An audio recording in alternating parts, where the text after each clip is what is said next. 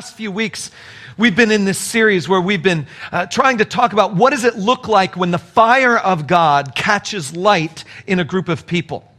I want to take you immediately to the theme verses for this passage. It's been for this uh, series of messages. It's been in Acts chapter 2. Acts chapter 2, verse 1 says this When the day of Pentecost came, they, talking about the followers of Jesus, they were all together in one place. Suddenly, a sound like the blowing of a violent wind came from heaven and filled the whole house where they were sitting.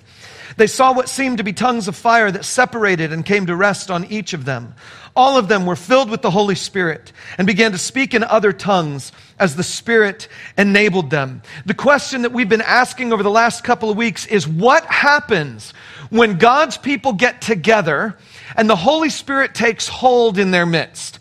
What happens when a group of people get filled with the Spirit of God in a way that hasn't happened before? What happens in that church? What happens in that group of people? What happens in the city around them? Over the past couple of weeks, we've identified some key things.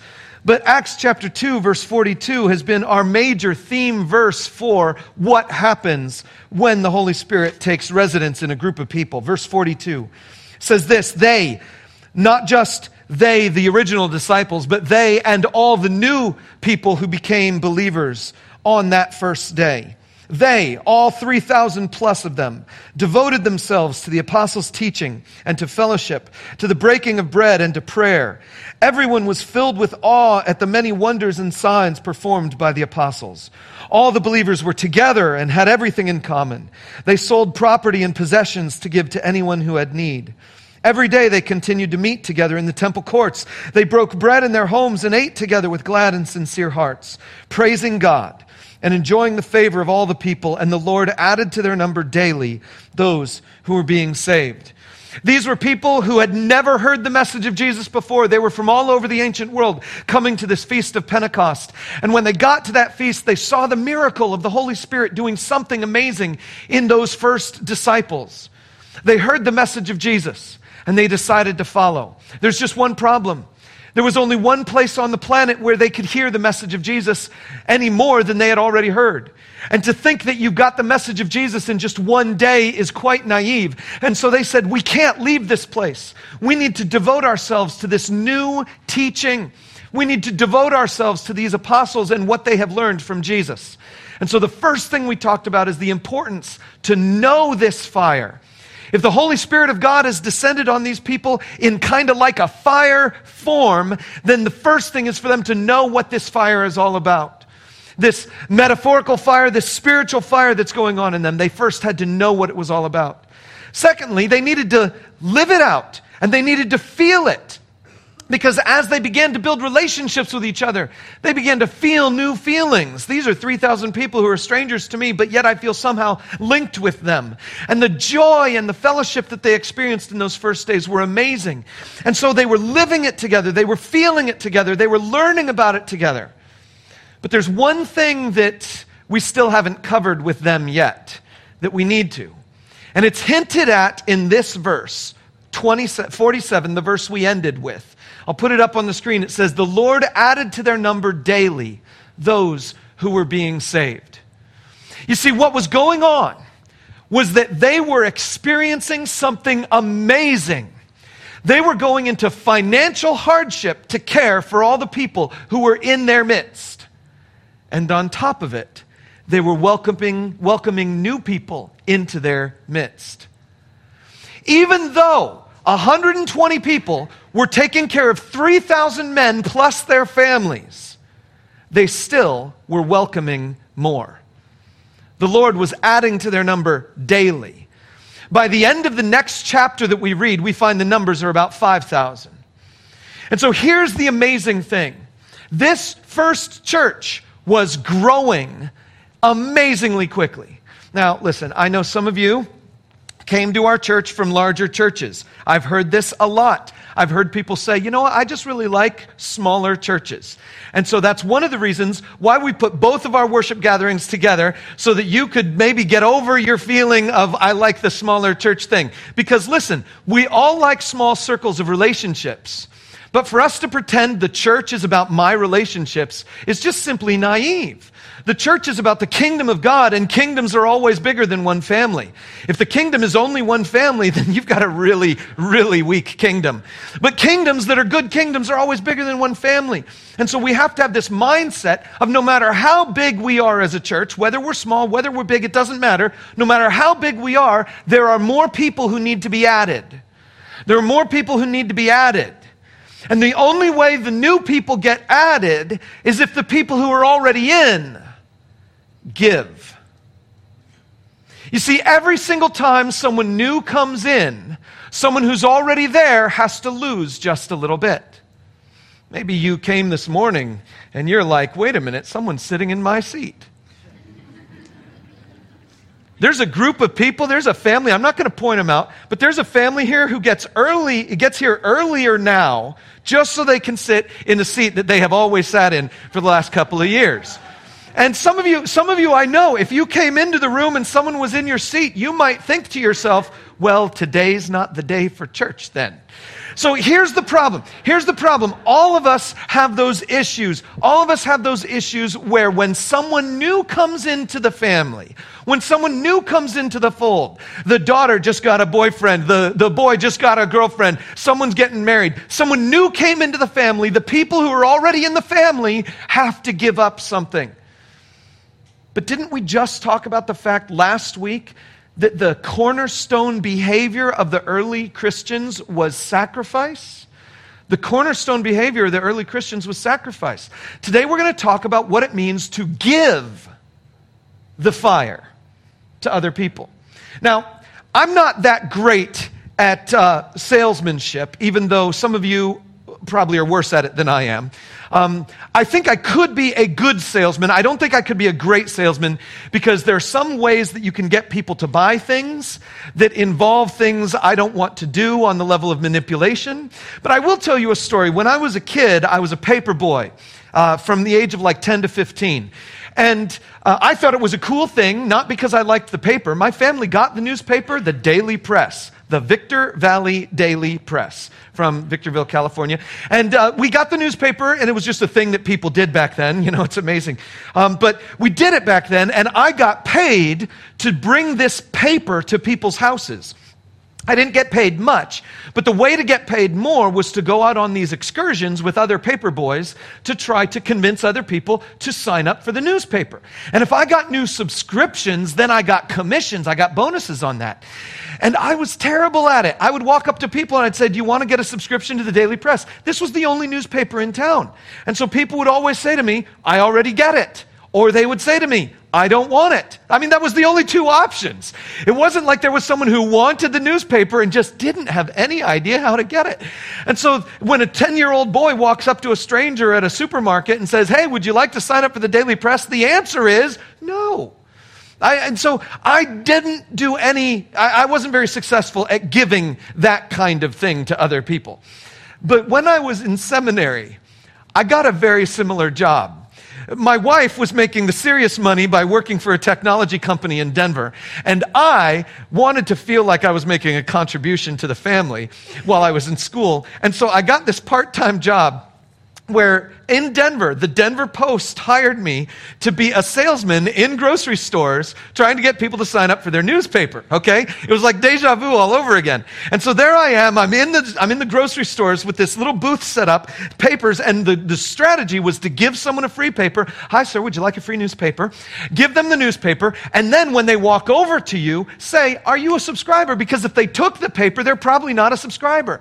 Now, listen, here's the amazing thing the Denver Post and the Rocky Mountain News were in a price war with each other. Price wars are great for some people, like me. And they were in a price war. And so here was the deal for $4.90, you could get a subscription to the Denver Post for the whole year. Not 490 a month, not 490 a week, but 490 the whole year. One payment of 490 and then you're in for the whole year. And I thought that was a fabulous deal. Now, you didn't get like the Monday newspaper. You got all the rest of them, but you didn't get a Monday newspaper. Joe, would you mind helping Rick find a seat? You didn't get a Monday paper, but you got all the rest of them. So you got the coupons, you got everything else. And I thought this was a fabulous deal because the Rocky Mountain News couldn't make any deal similar to that. You had to do my deal. So there I was. Sir, would you like a newspaper? And I'd give it to them. And I'd say, Do you know you could get a subscription to this for $4.90 for the whole year? What? You mean for the month? No, for the whole year. What? Just a week? No, for the whole year. I would say it, I would do it, and I would sign people up. And guess how much I made on commissions? $9. It was amazing. It was the coolest racket ever. And all of a sudden, I became a better salesman because I had something of value that I thought I was offering to people. Until Christmas rolled around. On, on the week of Thanksgiving, I went into the stores and I'm giving away my free papers. And this guy says to me, Is that the one with the Eddie Bauer card in it? And I was like, What? He said, Is that the. I said, I don't know. And I gave it to him, and we opened it up together. And there in the middle of the newspaper, I kid you not, was a card, a little plastic Eddie Bauer card that said on the front of it, $10 gift card. In every one of the newspapers. Now everything changed. I'm handing people newspapers, and inside the newspaper is $10 cash. I made a phone call to Eddie Bauer, and I was like, Does this thing work just like cash? Like if someone brought in two of these cards, would it be for $20? He said, Yeah, it's an actual gift card that's in the paper. This is $10 of cash that I have in my newspapers, buried in my newspapers, and I am handing these newspapers out. Sir, would you like a free newspaper? Sir, would you like a free newspaper? Ma'am, would you like a free newspaper? I gave up on that technique. Now it was, Ma'am, would you like 10 bucks? Sir, would you like $10? Sir, would you like $10? People are walking past me even faster. And I'm like, no, I seriously, this one guy comes over. I seriously, there's $10 in this paper. Let me show you. See, would you like it? You can get stuff like this all the time in the Denver Post. You're not going to get that from the Rocky Mountain News. Would you like to sign up for a subscription? This was amazing. It was the best thing. And to top it all off, I knew where the warehouse was where they kept all the extra papers. But that's a story for another time. Today's story is simply about this.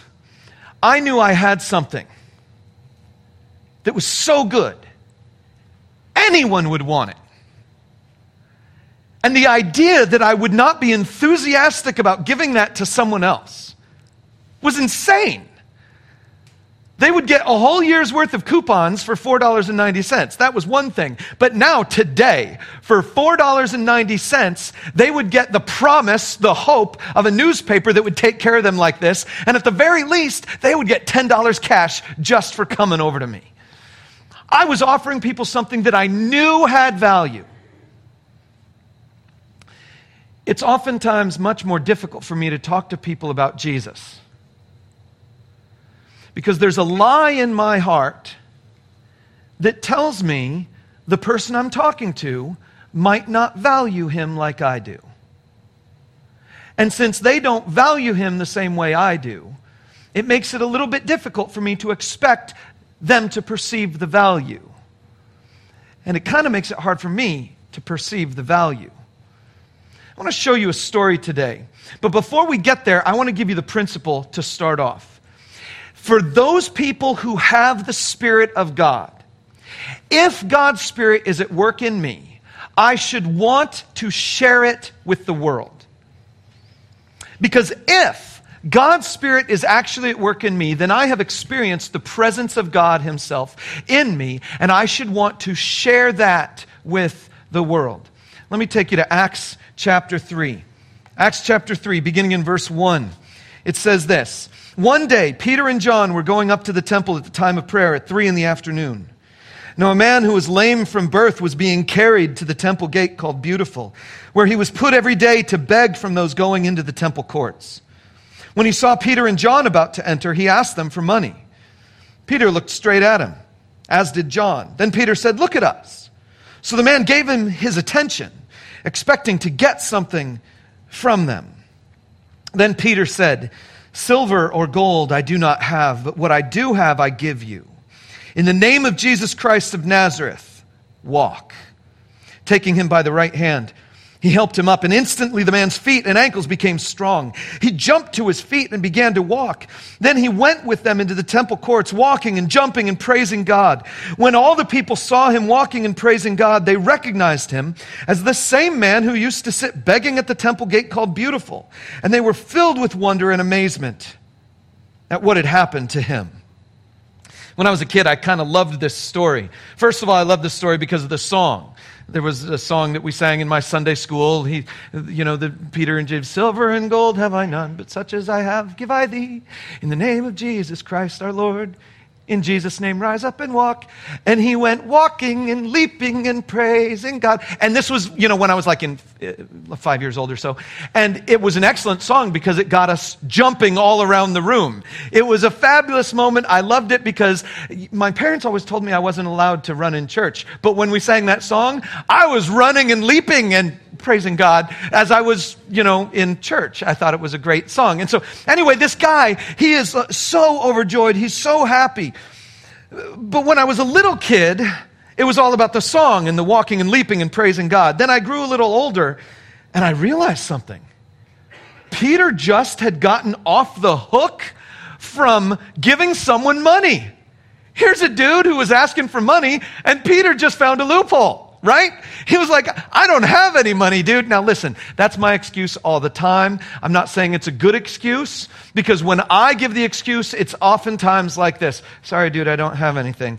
And I keep walking. And, and I, I think I need to do better at that. I think you probably have experienced the same thing that I have as well. But here's the point. He says, he says, silver and gold I don't have. And I'm like, Peter, that sounds great to me.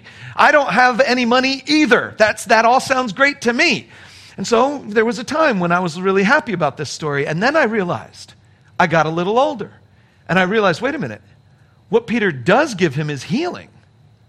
And that's harder. That's even more difficult than money.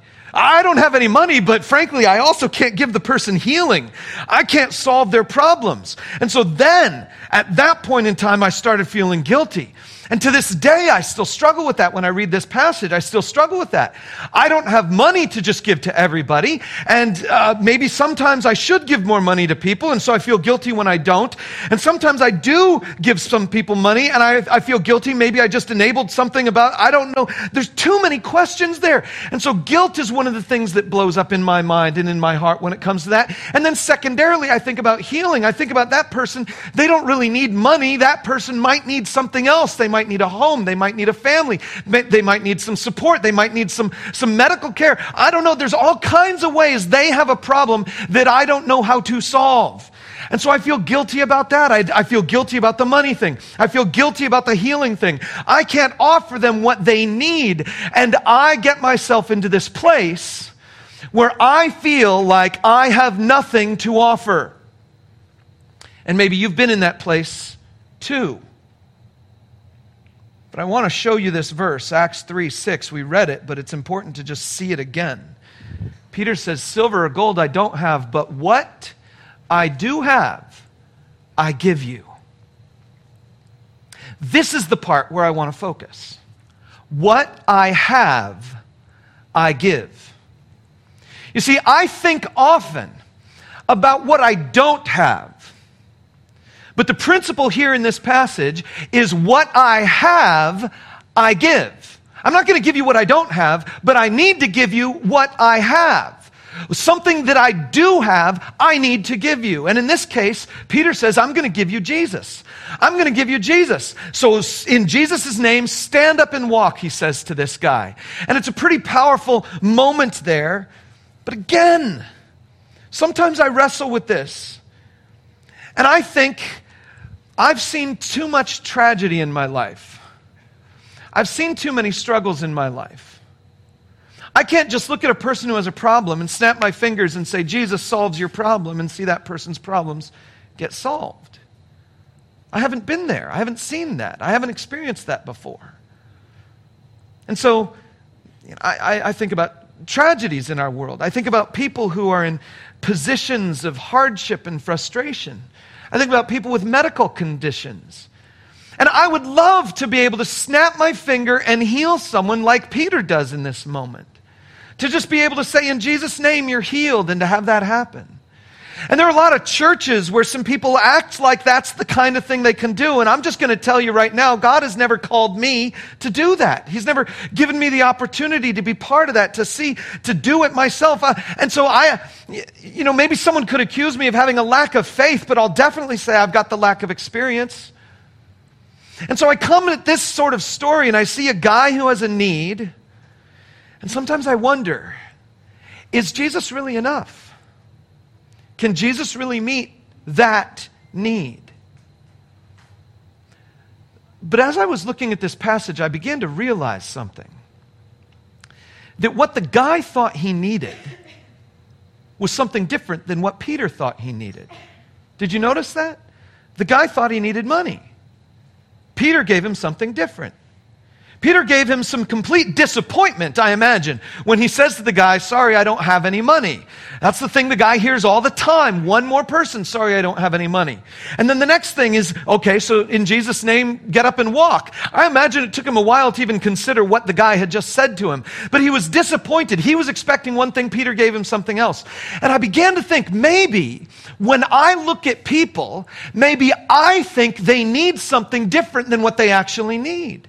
Maybe they don't know what they need. Maybe I don't know what they need. I don't know why Peter knew that this guy could be healed in that moment. Maybe because Peter was really close to the Holy Spirit at the time. He was hearing the Holy Spirit tell him, now's the time to do one of those miracles Jesus trained you in. And so he does that. But as you keep reading the story, you begin to realize very quickly that the miracle is the smallest part of the story. The miracle is actually a tiny part of the story. In fact, the miracle is kind of just an excuse for Peter to say what happens next. Look at verse 11 with me.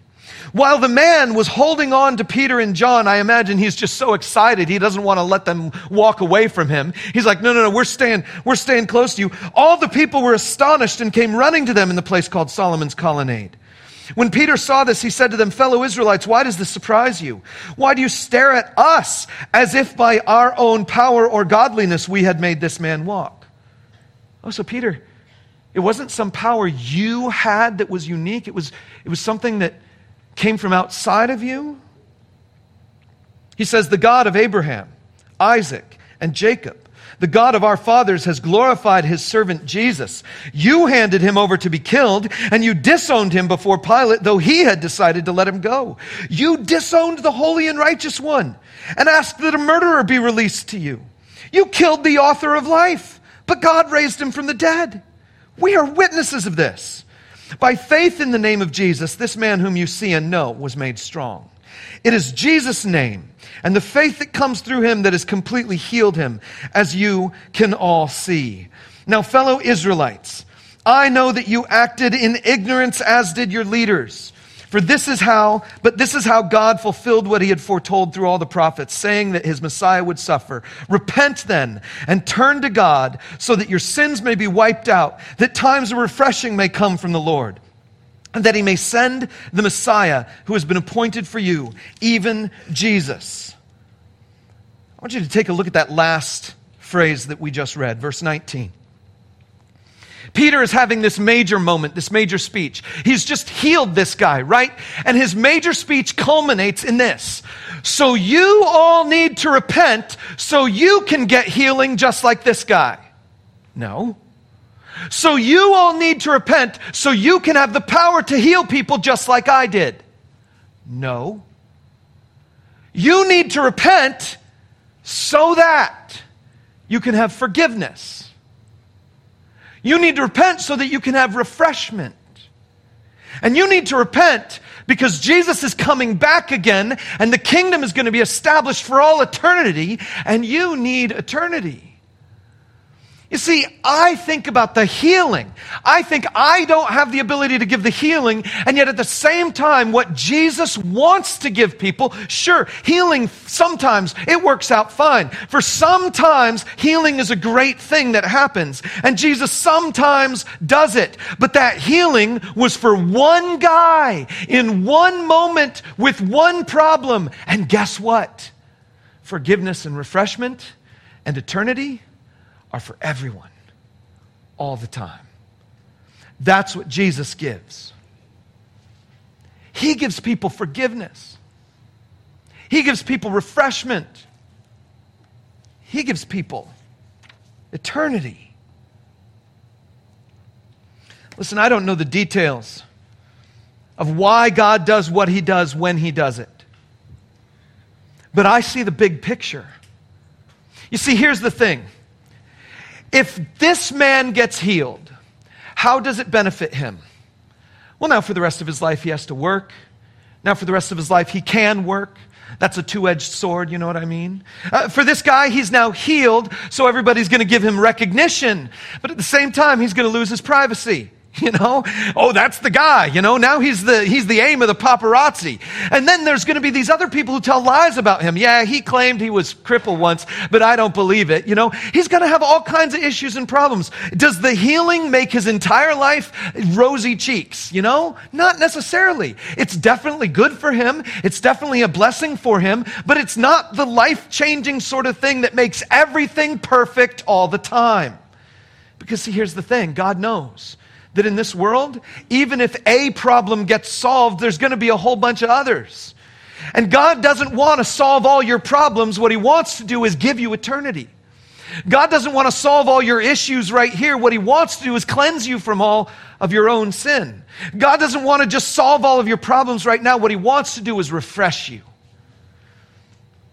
See, here's the thing we spend a lot of our energies focusing on what Jesus doesn't guarantee. When all the while, there is this massive thing that he does guarantee. There's, there's just one little remaining issue. And it's this remaining issue that becomes evident in this passage. I want to show you three verses that we've already read, but I just want to show them to you again in kind of a new light, taking a look at this one. It says, let's put it up on the screen here. It says, taking him by the right hand, this is Peter, he helped him up, and instantly the man's feet and ankles became strong. Question How did the man know his feet and ankles were strong? Listen, you don't know how much you can lift until you try to lift. You don't know if you can stand until you try to stand. The miracle, I don't know when it happened, but somewhere in this process, the man before he knows he's healed stands. Right? Look at this next one by faith in the name of Jesus. This man who you see and know was made strong. It is Jesus' name and the faith that comes through him that has completely healed him, as you can all see. What Peter says, Peter says is before this guy even stood up, he believed what Peter had said about Jesus.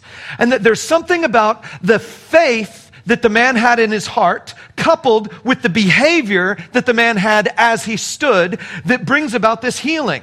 Now, I'm not exactly sure all the dynamics about when this whole thing applies. I just know what Peter says about this one moment. And he says, in this one moment, this guy had his faith in Jesus, and he demonstrated it by getting up, and that's why he is healed. But look at this third one. Because what happens later on in verse 19, he says, Repent then and turn to God so that your sins may be wiped out, that times of refreshing may come from the Lord. None of this happens unless you do the verse, unless you do the verb at the beginning. Repent. I want you to write this down. The recipient has to receive. I mean, this is standard gift giving protocol. The recipient has to receive. You never get the gift unless you take the gift. And this is where the dilemma really comes down for all of us. Because, see, some of you in this room have a high value on who Jesus is and what he has done for you. And you want to give it away to a lot of people. But you're worried that those other people are not going to receive it. And so, because you're worried about how they will receive it, you hold back. Some of you in this room are in a different place. You have received a certain amount of blessings, but you feel like you're different. You feel like you're special. You feel like the kinds of blessings you've gotten are really the maximum, and the people around you need totally different kinds of blessings. And so you can't bring Jesus to them because your blessings are fine for you, but these other people need something different, or they need something more, or Jesus isn't enough. And so for you, you're in that place where you're like, well, it's fine for me, but I can't guarantee it's fine for anyone else. So I'll say it to the other people in the most innocuous way possible. Strangely enough, in my experience, the people who are in this camp talk about Jesus more openly. They just talk about Jesus unconvincingly. You know, I go to church, it's a good church. Try it sometime. The people over here tend to not talk about it all, even though they're feeling it more passionately. I just don't know if I want to put all of my energy out there. I mean, how they respond to me, that, that might hurt. And so, in either camp, I don't know which camp you're in, but I just want to remind you of something. Peter says, What I have, I give. And the other person has to respond. And my challenge to you is to get you to let them respond. Okay? This is, did, did you hear me on that? My challenge to you is for you to let them do the responding. You see, our temptation is to respond for them, right? I think I know what they're going to say, so I just won't say anything because I'm responding for them. I think I know how they're going to feel, so I'm responding for them. No, I'm going to give you permission to let the other people handle their own response and for you to just give what you have. I want you to write it down this way if I give people Jesus and they respond, miracles happen. I'm not saying you're going to heal someone who's crippled. I'm not saying you're going to solve someone else's problems. What I'm saying is, you might know someone who needs forgiveness. Uh, do you know anyone who needs the miracle of forgiveness? There's a burden on their heart, a burden on their shoulders, something that they've never been able to release. You know that person who has the burden of forgiveness. They need a miracle. Guess what? Jesus. He, he brings the miracle of forgiveness. Maybe you know someone who needs the miracle of refreshment. Yeah. Jesus brings refreshment. Listen, I'm not saying your life is always rosy. I'm not saying your face is always smiley. What I'm saying is there's always an answer. The answer might, be, might not be the explanation that you want. The answer might not be the explanation that you want right now, but there's always an answer. There's a God who's in charge, who loves you, who sacrifices himself for you so that you could be in eternity with him. There's always an answer. And if that's the only refreshment, it's still good enough refreshment. And maybe your friend needs some refreshment. Or maybe your friend needs eternity. They've lost a loved one, and they need the promise of eternity.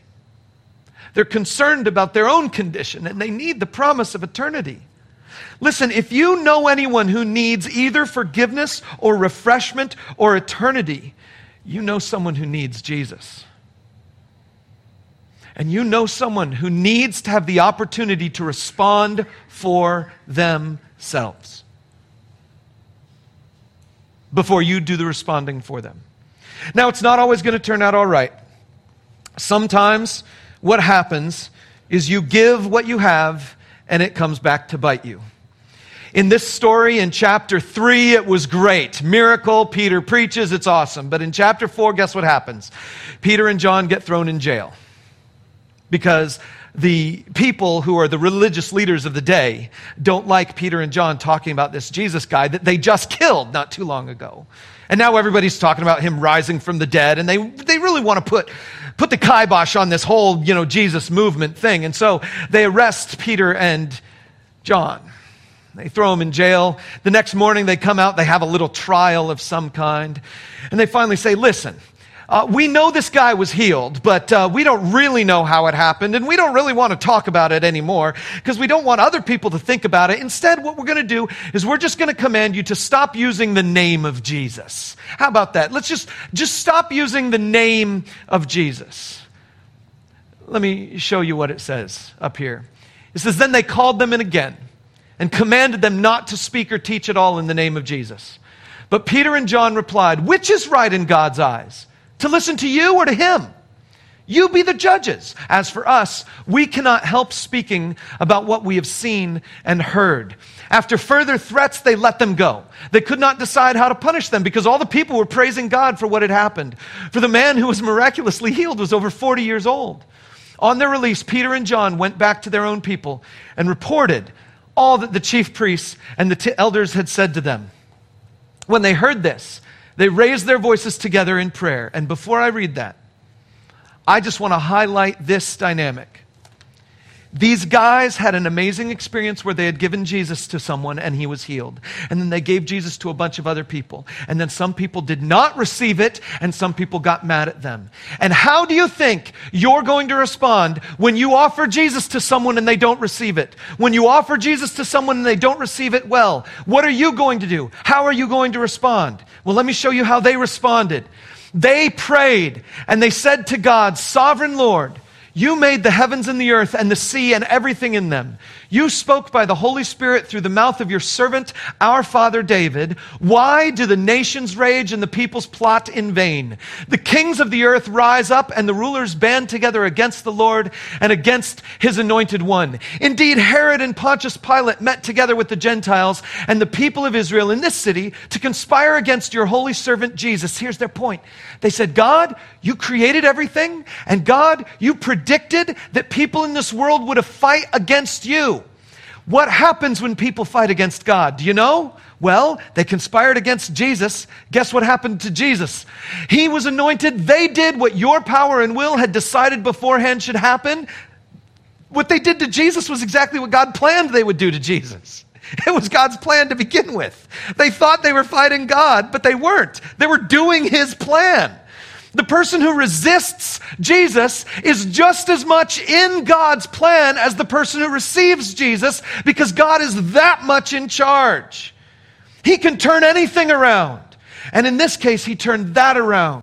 Now, Lord, consider their threats and enable your servants to speak your word with great boldness. Stretch out your hand to heal and perform signs and wonders through the name of your holy servant Jesus. They pray for two things boldness in their speaking, and miraculous works through the name of Jesus. What do you think happened? Look at the next line. It says, And they prayed, and the place where they were meeting was shaken, and they were all filled with the Holy Spirit and spoke the word of God boldly. Miracles do happen in chapter 5. But at the end of this chapter, the emphasis is on the boldness. See, when I read the Bible, I think about all the things that Jesus can't do in my life today because I'm limiting him, because people are limiting him. But the truth of the matter is, what God says is that Jesus has something for everyone and I don't need to pay attention to the miracles that I've been missing. I need to pay attention to the promises that I've been given. And I need to bring those to other people. I'm going to give you three things to take home with you today. The first one is this If I have Jesus, I have a miracle. You are the recipient of the greatest miracle that has ever been worked. You're the recipient of the miracle of forgiveness, refreshment, and eternity. Number two, if I give Jesus, I give a miracle. When the person receives Jesus, they receive a miracle forgiveness, restoration, refreshment, and eternity. And you are handing them a literal miracle, whether they take it or not. And then number three, I can't make them receive it. Where you are off the hook is on their response. Where you are on the hook is what you offer. We need to be people who give the fire of God to other people. We need to be people who give the promise of Jesus to other people. And so today, as we close out our time, I want to invite you to do two things. I want you to come forward with an attitude of receiving. Receive communion. Receive God's gift of His Son to you all over again. If you have Jesus, you have a miracle. I want you to come forward with an attitude of giving. I want to give however I can so that other people get this message too. Bring a financial gift. Put your name on one of the connect cards. Jot down a prayer request or some other thoughts on the back side of it and give yourself to God symbolically through that card. Bring that forward. And then as you go this week, retain both of those. Retain the attitude of I have received a miracle and retain the attitude that I will give what I have. Let me pray for you. Thanks for listening to this message from Lafayette Community Church. We are all about helping you live the life you were made to live. God made you, God loves you, and His plans for you are perfect. So, if you are anywhere near Lafayette, Indiana, join us this weekend at one of our worship gatherings. And wherever you are, check us out online at LafayetteCommunityChurch.com.